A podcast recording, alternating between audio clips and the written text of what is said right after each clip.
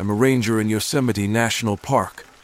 I believe that I've seen what people refer to as a real life alien spaceship. I even touched it with my bare hands. It was a few years back when I was still quite new to the job, May 7th in 2003 to be exact. I was patrolling an area because a report stating that a strange sound was being heard there every night past midnight. Light shows like a full laser light were in display. Some speculated that teenagers were having a party in the woods past midnight as the reason behind these noises, but come on, none of that even made sense. A couple of rangers were already investigating the case. After not finding much, I was also added to the case. I was only 23 at the time and full of enthusiasm to solve it. I investigated everything from testimonies to the witnesses themselves, surveying the whole area. I tracked possible suspects, and I even began camping on those said sites.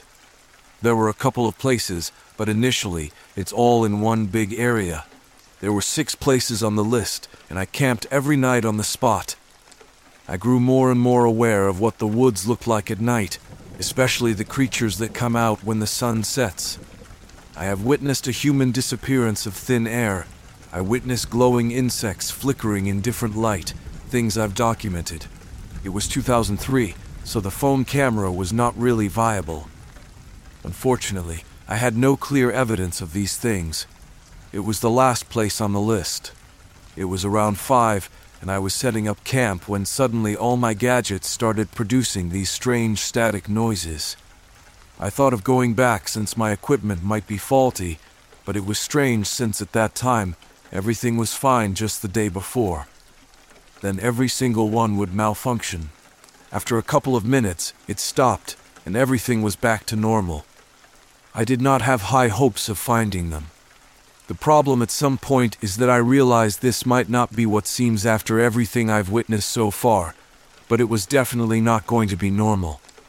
Now I've told all my discoveries to my fellow rangers. Some believed and others laughed. To those who believed, they said they saw the same thing, but when they went back to look for it, it was gone. It was never in the same place. It's like it would only want to show itself in the right time and right place and then vanish forever. At first, I had some hope, but they were right. I came to the exact same spot. I moved around the area, but nothing. It was really gone. As I was having my dinner that night at the last spot, the moon was full and beautiful. As I was chowing down on my food, my eyes caught a flash of light. It was only for a moment, but I saw it, and somewhere had come from like a beacon of light. It showed me the way. I went towards to what I believed was the spot, and then my walkie talkie began going haywire, producing this strange static noise. I turned it off immediately in fear it would alert whatever this thing was responsible. I searched and searched and searched. Finally, it was around 10 p.m., but nothing. I felt like giving up, and suddenly a strong breeze blew from my left side. I turned, and there I saw it, like a huge egg with rings like Saturn slowly lifting up. It was hovering and producing this weird sound like a deep engine noise. I hid behind a tree, heart pounding like crazy. This was it. At the time, I felt like this was it. This was the unrevealed side of this world, and I'm witnessing it. I crouched down, kept observing it, like an egg surrounded by rotary rings. It was pitch black, and then the metallic glow reflecting light from the moon. I might not have any clues as to what I'm seeing, but I know for certain it was nothing made from Earth. I was captivated, and then suddenly its outer shell cracked. Even the rings on those cracked were lights, neon blue were close to that color. Out of nowhere, four metallic pipes extended from this thing. It acted as a stand, supporting this large ship. I crouched in that spot, not daring to move for what felt like an hour, and there was nothing else that changed after the stand came out of it. It's like it froze in place still, and I didn't dare to move. I kept looking at it with haggard breath. I felt a couple more hours pass when something happened. The cracks on the surface closed up, and it went back to how it used to be. Then nothing more happened for a while. It slowly stood up, and I tried my best to sneak up to it a turtle's pace, I made sure to avoid making as much noise as possible. Just a couple more meters, and I would be up close and personal to it. I was now on all fours, crawling like a dog just to get close to it. I lifted my hand and managed to touch it. It was like how I imagined it, smooth with a metallic texture. I was about to caress it when a high pitched noise sounded. It felt like my eardrums would break. I clutched my ears with my hands, and the next thing I know, I wake up in a hospital bed. I was found unconscious by a ranger, taken to the hospital after not being responsive. They walked among us, I know it. I've seen it. I'm still searching for evidence. I believe that the high pitched sound was a warning that a human had found them. The ship probably left in a hurry. They have become more aware, hopefully, a lot less active too.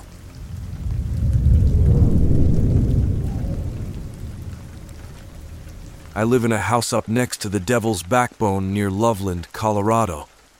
The area around our house is just urban enough for us to have a house there and about three neighbors, but wild enough for a herd of about 40 elk to come marching through our yard during migration. One night in 2002, I was watching TV with my parents. My mom went to take one of our dogs out. They went out and came back a few minutes later. My mom came back and told my dad and me that there was something out there. This is, according to her, what happened. She went out to the dog pen with the dog. Just from experience, I know that the outside lights on that part of the house only illuminate the driveway and half of the dog pen. The dog began sniffing about for a place to do its business and went over to the darker end of the pen. There was just enough light reaching that end to see the dog going up against the fence. I don't remember exactly, but at some point, while she was in the shadows, my mom said she heard a loud, terrifying feline growl come from that end of the pen. The dog, of course, bolted immediately for the light at the opposite end of the pen. It was scared out of her wits. Thus, my mom was convinced that the time was right to return to the house. I thought about this for some time. The only non cryptid animals in the area capable of producing anything like this noise were foxes and raccoons. There were no mountain lions in the area at the time, but from my mom's description of the sound, it would have to have been a larger creature. Also, the dog that was involved has a reputation for being able to detect foxes easily, and there hadn't been any raccoon sightings, at least in our neighborhood, for years. This, however, is about as far as I got before I moved on to other things. I didn't think about the noise again until this summer 2006.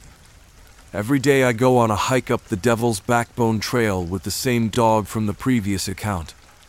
I had a lot of time to think during those hikes, and as I said before, the strange noise came to mind. I tried to come up with an animal that would fit the description and ended up with nothing. To my knowledge, there were no cryptids in northeast Colorado. The closest cryptids were the Colorado River lizards, but they're in southern Colorado. I continued my hike and let my mind wander to other things. Then something in the dirt caught my eye. I stopped and bent down to examine it. It appeared to be a footprint of some kind. Most of the dirt around the print was too hard packed to make much of a footprint with only a thin layer of loose dust but occasionally, as was the case, there would be a small patch of dirt loose and thick enough to make a decent print. The print was about 3 5 inches wide and 3 5 inches long with three thick, bird like toes. From what I've seen of the trail wildlife, there isn't anything big enough to make a decent track, much less one as strange and bizarre as this. Of course, it got me really excited, and I searched for more footprints like it. There was evidence of other footprints leading up to the original, but they were on the pack stuff and therefore were not very legible. As I said, I got really excited and promptly began beating myself up for not having a camera with me. Fortunately, the backbone was shielding most of the wind.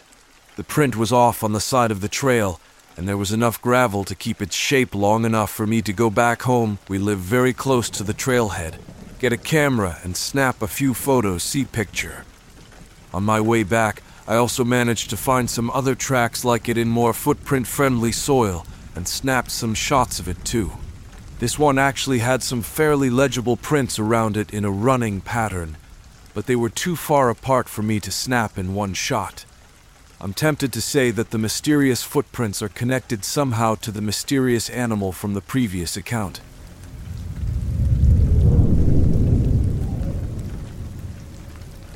This occurred on September 3, 2019, between 6 6:30 p.m. I was sitting on a park bench in North Issaquah Highlands in Lead Park.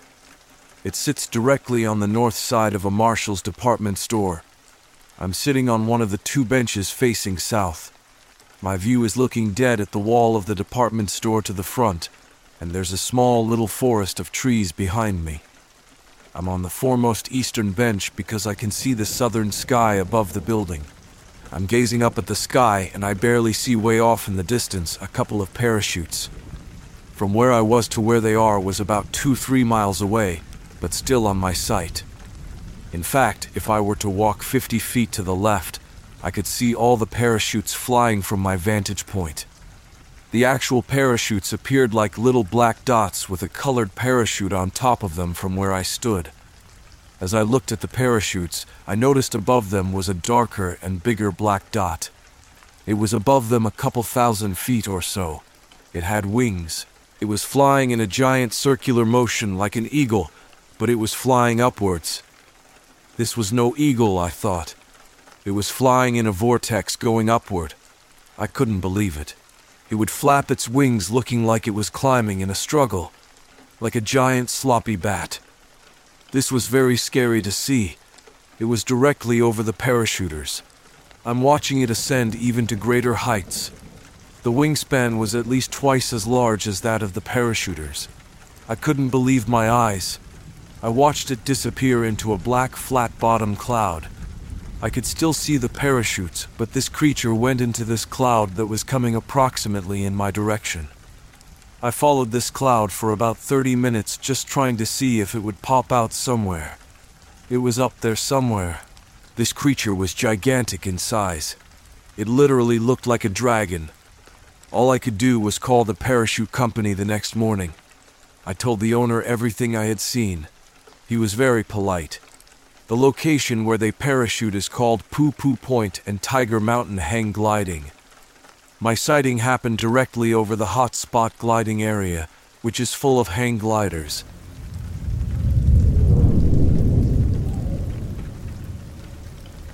A Sunday night, I was driving back down to my home in California. I had been visiting my hometown of Eugene, Oregon. Dark, rainy night had just passed the town of Rice Hill.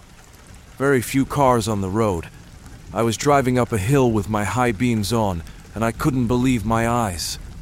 Someone sitting in the rocks or on the embankment on the side of the freeway in the dark, at night and in the rain. Initially, I thought it was a person. It wasn't.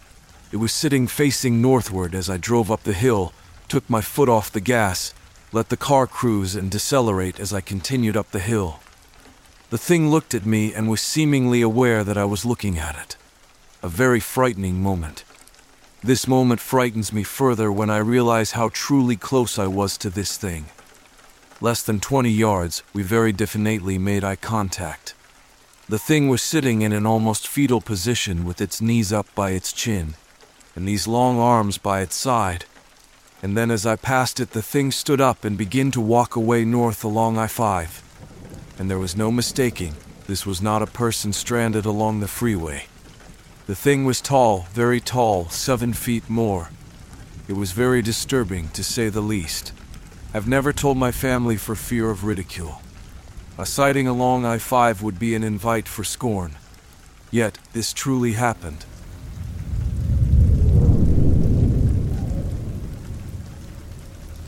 I don't remember the year this happened, but the guy that was with me remembers this like I do. My brother's a brother in law, his friend, and I were out hunting. My brother and brother in law shot a deer at the beginning of a clear cut.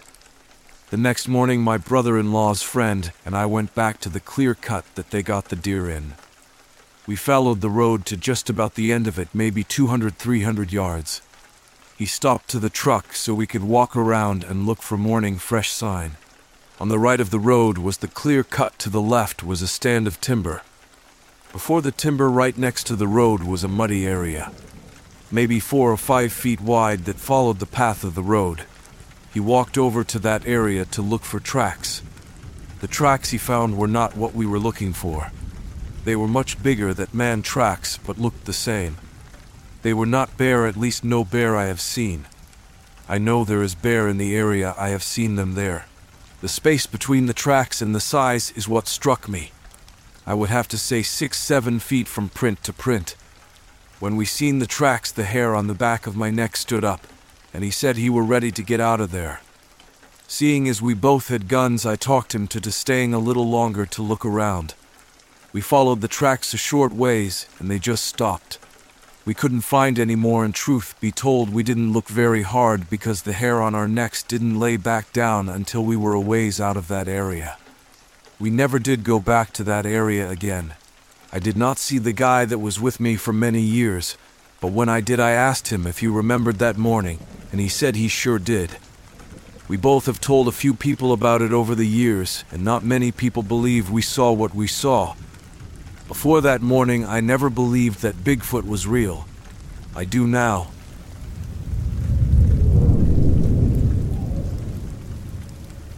I never thought I'd see a cougar in my area. I mean, according to official reports, there aren't any cougars around here.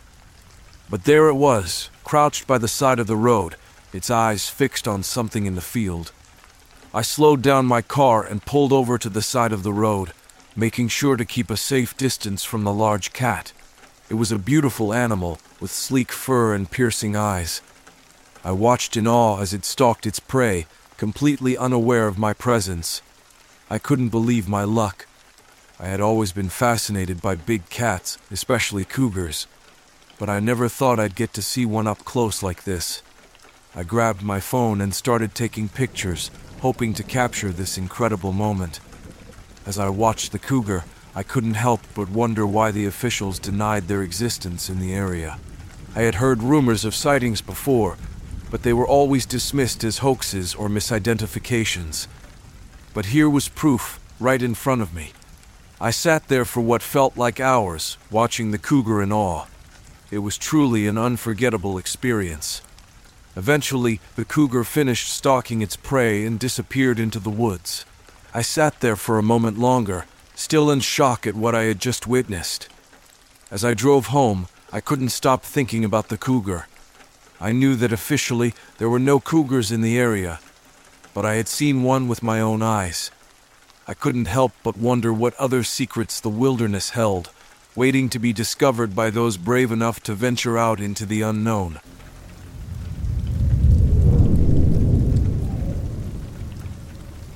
Only about a month after moving into my aunt's house in a tiny woods town, I was startled very badly by an explosion, seemingly right outside my window. It was so damn loud. Maybe the loudest thing I've ever heard. I looked outside and nothing. I kept waiting to see a fireball because my young brain legitimately thought a large bomb had gone off. Nobody else heard anything. Then there was the light. I would often find myself looking out over the forest behind the house because I thought a certain star was moving. Well, one night, I'm watching it and it absolutely was moving. Maybe about two, three miles out over pure forest. Nobody living out there, it was moving all over the place. Then it started coming towards me. Over the course of like 15 minutes and slowly made its way towards the house.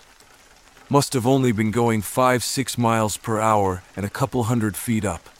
This little orange light ended up passing directly over the house without a sound. The light never once flickered or made any indication that it wasn't a solid artificial light but just passed over the house completely silently and kept going to the woods on the other side. My only theory would be a Chinese lantern, but its movements seemed so deliberate.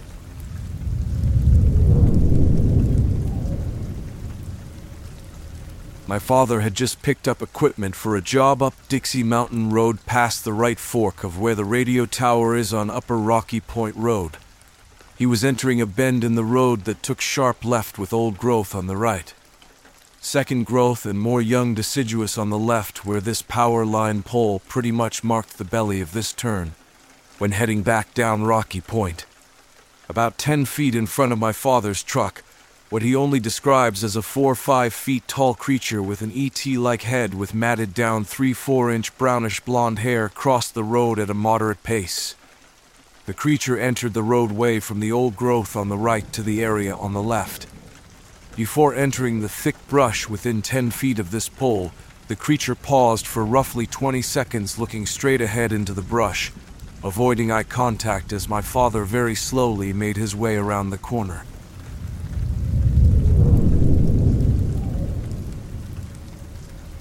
This sighting was told to me by a man that I have known for over 20 years.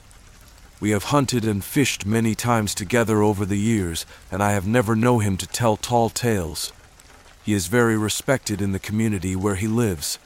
He said that he had been cutting a load of firewood and was coming down a dirt road that goes from the bottom of the canyon on the Snake River and goes up into the timber. He said that it was hunting season, and from one place on this road he could look down the mountain, and he thought he could see a bear by a salt box. These salt boxes are put out by ranchers to put blocks of salt out for cattle. He said his intention was to shoot this bear, so he hurried down the road in his pickup. There are many switchbacks coming down this road, and so at times he couldn't see this thing. When he finally could see it again, he was about 400 yards from it. He said that it stood up on its hind legs and quickly walked about 40 to 50 yards where it went down into a steep creek bottom. He said that if it was a person that the person would have been dressed in dark brown or black clothing from head to foot all in one color. He said that it was over 6 foot tall. He also said that there were no other vehicles in this area and no other roads into this area. He said that he didn't stop and go look for footprints and that he just kept on driving past the spot, but with a very funny feeling about what he had just seen.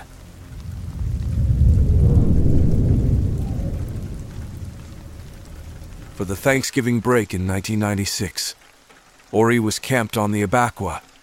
Sharon Jones contacted him and said he should come to the Bigfoot camp on the Molalla River, which he did. As he pulled into the campground around 8:30 p.m., two big feet appeared in his headlights about 60 feet away. Both of the 11-foot reddish-brown creatures ran into the woods. Ori set out a rabbit in a cage to attract them back, illuminating them with glow sticks putting a few on trees also, at the six foot level so they could see if something passed in front of them. He had spotlights mounted around the camp, and his son, Stephen, 18, was running the video camera from inside the camper on the top bunk. All of a sudden, a head walked past under the window, and Stephen came flying away, almost bumping heads with the creature as it passed by. The head was hairy, but he could see the face. He screamed it was right outside, a face the size of a garbage can lid. They could see a hand cover the rabbit cage, and they turned on the lights in the camcorder just as something passed for a brief instant in front of the camera so close that all they recorded was a blur. It was 9 p.m., and the thing appeared 9 10 feet tall from the upper bunk. There was nothing else that night. Friends Mark and Chance camped nearby didn't see anything. The next morning was cloudy and drizzly. Mark and Chance left, and Stephen and Ori played cards until Mark returned, but left again at dark. There was a strong smell of something dead, skunk like and musty, in the air.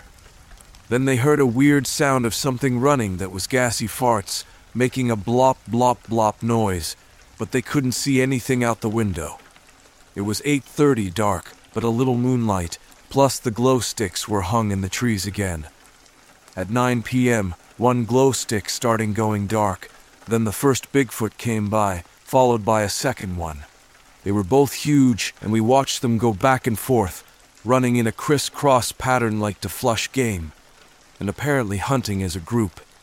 One would cross from right to left, the other from left to right, the pattern possibly spooking game to run into the Bigfoot approaching from the opposite direction. They hung around camp for 20 minutes, stopping at the rabbit but turning and going back into the woods rapidly, never staying in one place long enough to switch the lights or camera on. They were incredibly fast.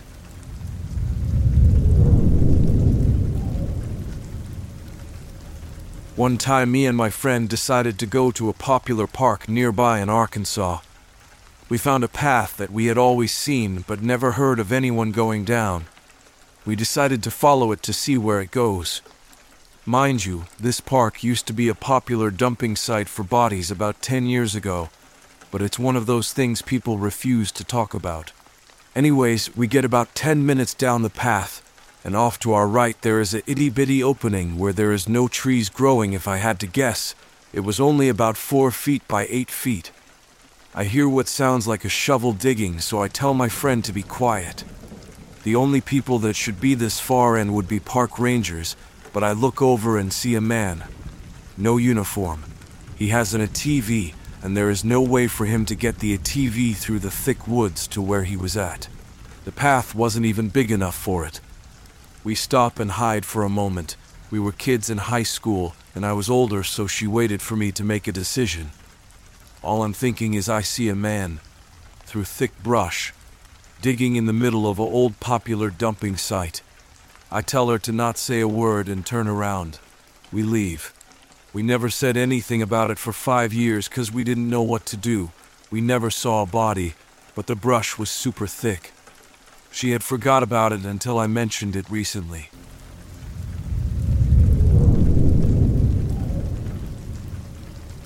Finally, a chance for me to tell my story. About 10 years ago, my family and I were up in the White Mountains of Arizona to cut down our Christmas tree. My dad was driving our truck with my grandfather in the front seat and my mom and sister in the back seat. I was in the bed of the truck along with our family's German shorthaired pointer.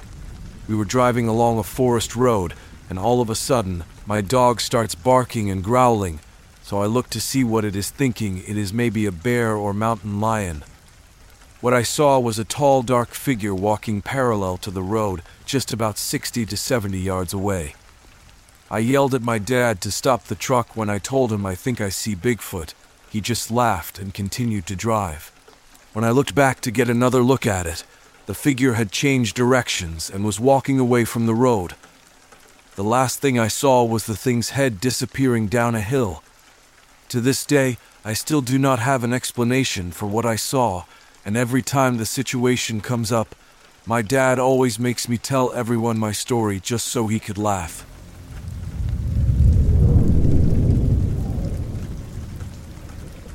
I grew up in a pretty boring town that does not have much stuff you can do as a teenager besides skating, drinking, and trying to get laid.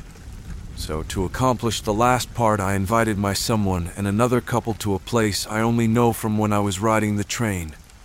To clarify, it was as a small man made rural forest see about two big swimming pools big with natural water in it. It lies near train tracks, but the train rode only once a day, and there weren't any roads so you can't easily drive up there.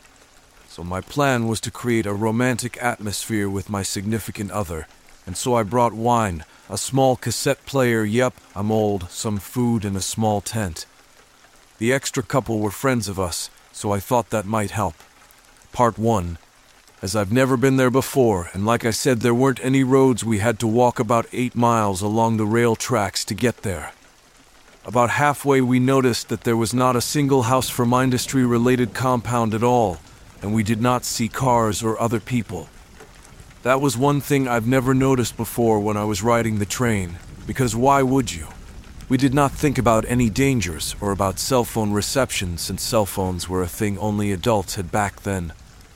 The sky was clear and bright that night when we arrived, and we already had some wine in us, so we did not bother to set up our tents, left all our stuff food, drinks, tents, clothes behind a tree, and went right in the water. We must have been in there for about an hour before we started getting cold, so we all got out simultaneously and went straight for our stuff but it all was gone. At first, we thought we must have made a mistake and put the stuff elsewhere and started looking around, but after half an hour, we gave up and were scared as hell. I totally sobered up in minutes, and we started getting really cold because although it was summer, we were wet, and summers in my country aren't that hot, especially not at night. I decided that we find us a spot where we could overlook all of the area and sit around back to back in a circle and stay there until the sun rises. So we did. It was really cold. We were all half naked, and it was quiet and windy, and every time something moved like trees from the wind or a noise was made, we all got a huge scare out of it. We did not talk for hours, and when the sun was high enough, so there were no invisible corners or bushes left, we quickly went back. Barefoot, half naked, dehydrated, tired, and still scared. It took us way longer back than last night because every half mile we had to stop because of exhaustion or because something felt not right. My house was the closest, so we went straight there, drink, ate, showered, and that was it for a while. Part rum and two. Two months later to the day, I remember because it was my birthday. I had some friends over for some hanging around and getting drunk. The couple was with us, my significant other not, because she moved away shortly after that. I was fall now, so the days were getting shorter, and when it started to become dark, we lit up a small fire in my parents' backyard and just sat there talking and drinking. Suddenly, I hear our dog bark, which was odd, because she was always a very quiet fellow, so I went to check it out and catched a glimpse of a person at our front door running away. It was too dark, and he, she was too quick, so I could not make out a face or gender. I stood there for a few moments and he opened the door, but nobody was there. When I looked down, I saw a really big bag, so my self concentrated younger me thought, Cool presents. I open up the bag only to find the clothes and the sleeping bag from our adventure two months ago in there, and a freaking note that said, Happy birthday, my name. I was scared to death and still am very anxious because I cannot be a prank, because we told nobody we were going to do this trip. There is not a house or anything near that place, and we did not see a single soul for 24 hours. I've never told the couple or my significant other of this because let's be real here. There is no use in scaring them again after what we went through. Over 20 years have passed since then, and nothing has ever happened there or to me or my friends.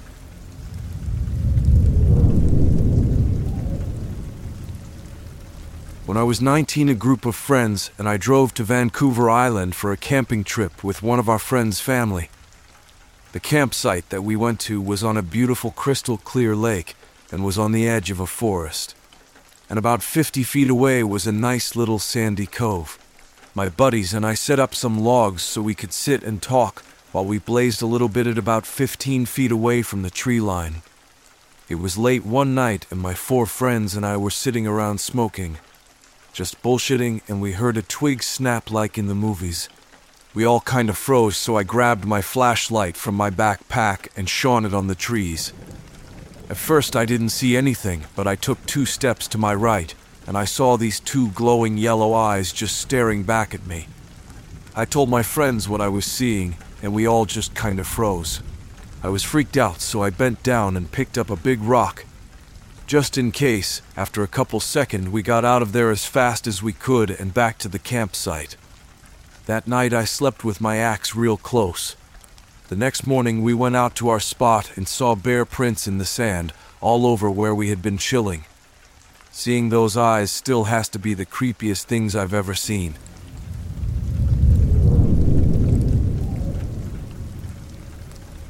My dad used to work at a military fortress he wasn't serving or anything, but his company such that it was was based there, and as such they had custodial duties to the base.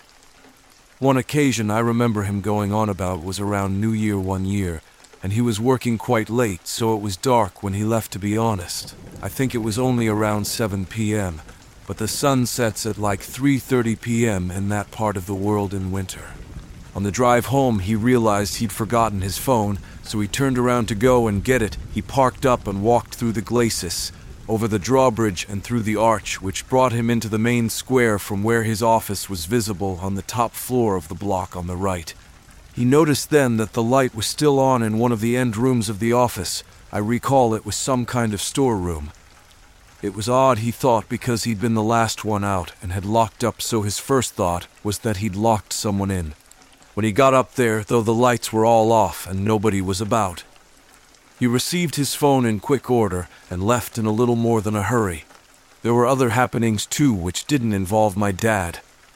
On one occasion, his boss came in one morning to complaints from the night cleaner accusing him of peeking at him from behind doors and hiding, giggling and flicking lights on and off, which was obviously a surprise because he'd been at home all night. The army occupied other floors in the block and other blocks on the camp, and often complained about loud parties from the office, which never happened, plus soldiers regularly.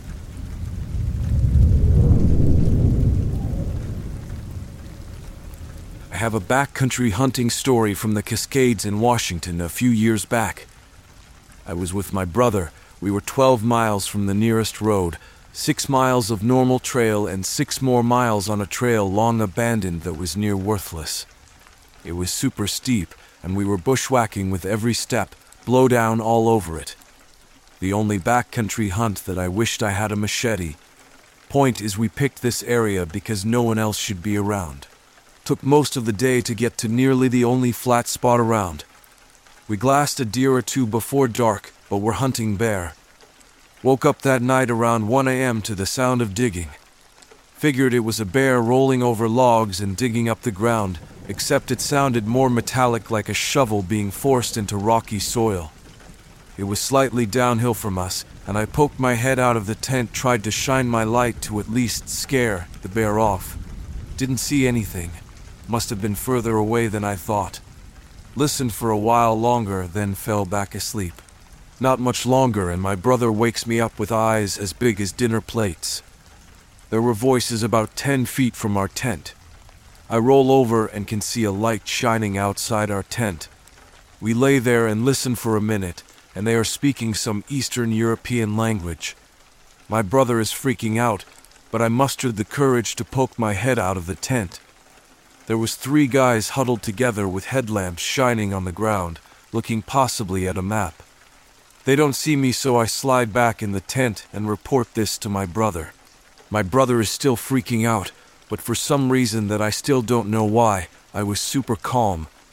I remember thinking if they were going to harm us, they would have already, and it didn't seem much use to talk to them since they weren't speaking English. They walked away after a few more minutes, and I feel back asleep, but I don't think my brother slept another wink. There is no way they could have made it into that area in the dark unless they knew it well. It was hard to do in broad daylight.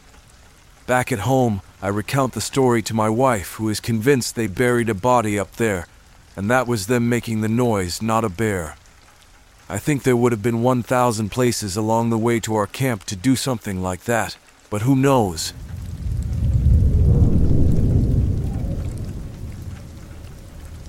Once I was picking up hay from a farm in the middle of nowhere.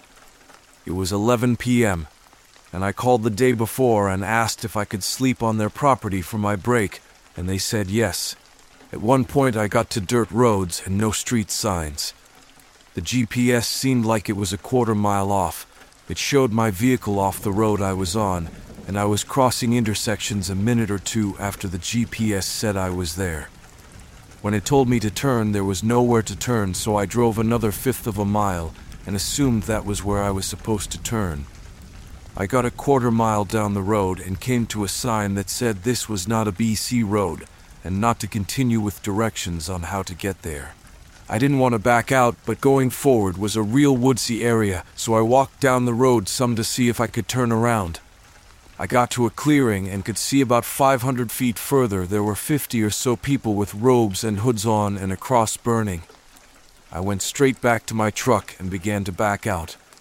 Within a few minutes, someone came out in a pickup and asked what's up. I said I was lost because of GPS and I saw the sign and decided to back out. They said they'd park and use their headlights so I could see the road when I was backing up, and I never turned back most paranormal. I was driving at 2M and saw someone in the road and changed lanes, slowed down, pulled over, and got out to see what was going on. I never found anyone, but I did a quick walk around of my truck, and one of my steer tires was close to failing. I was 90k pounds with flammable liquids and about to go down a curvy mountain, so I probably would have died if it blew at any decent speed. I went down the mountain at 10 miles per hour and got it repaired at the next truck stop. Just to clarify, there was no sign of a tire problem, and there was definitely someone in the roadway. I was only doing 20 miles per hour up a grade when I saw this person, so having and stopping didn't do any damage.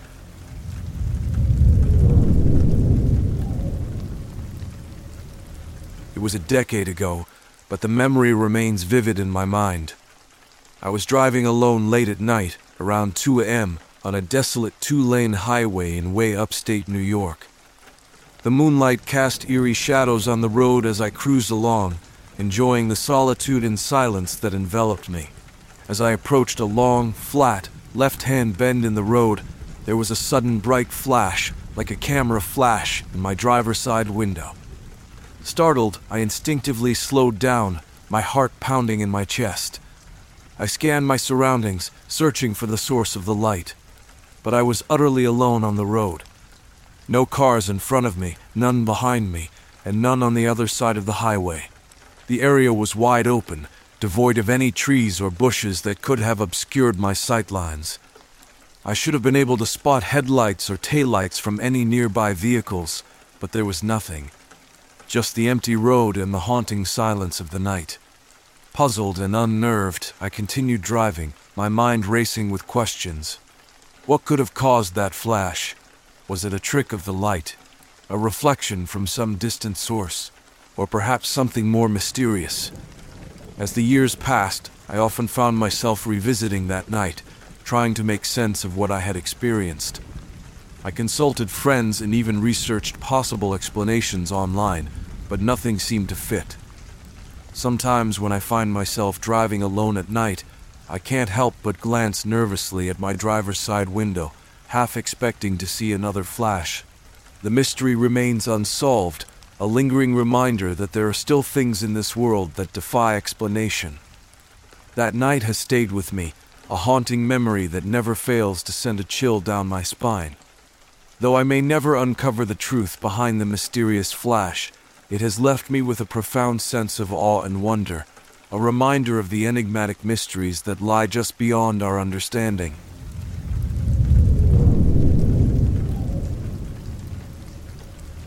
My second close call with a Sasquatch was up in southeast Alaska. I had spent the summer working as a deckhand on a salmon tenderer, earned a full share position for rock crab, but wanted to take a break before the salmon season ended and cod and crab began. The captain told me to stay out of the bars and go camp outside town.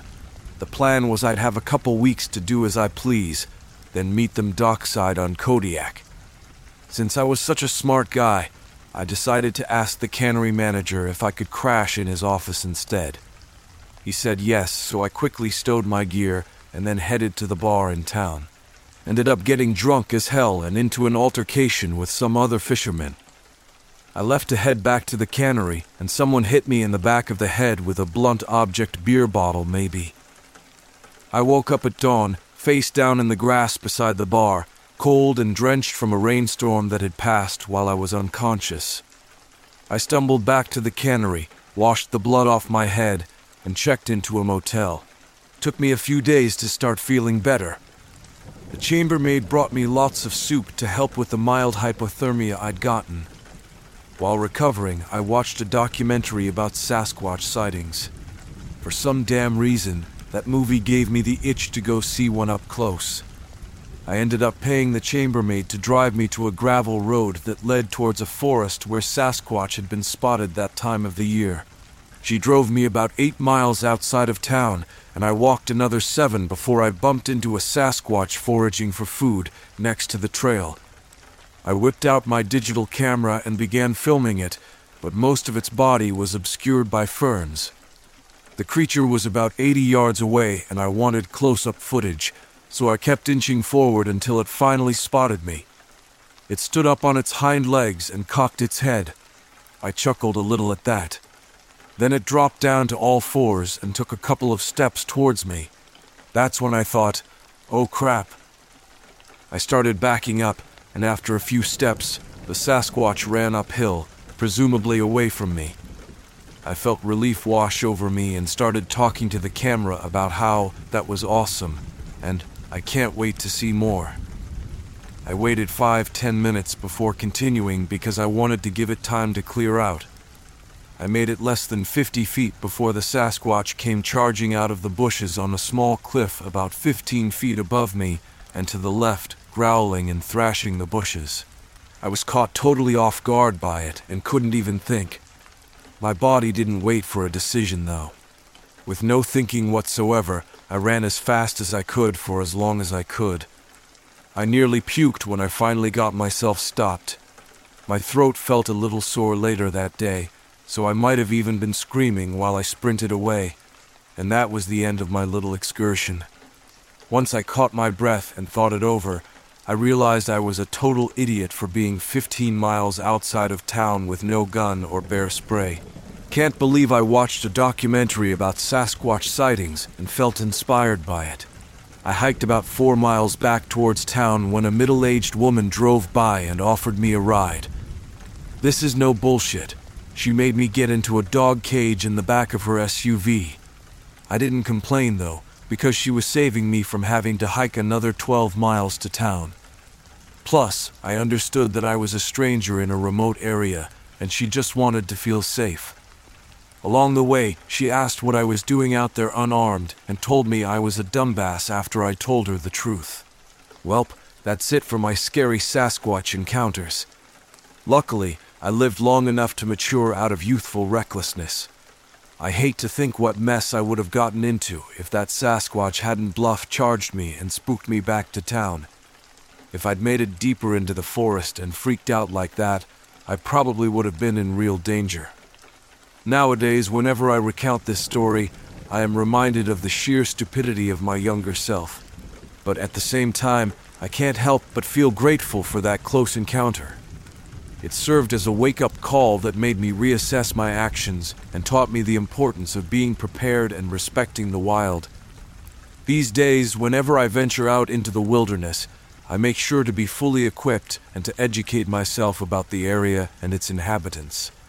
And although I still have a sense of adventure, I now take a more cautious and respectful approach when exploring unknown territories.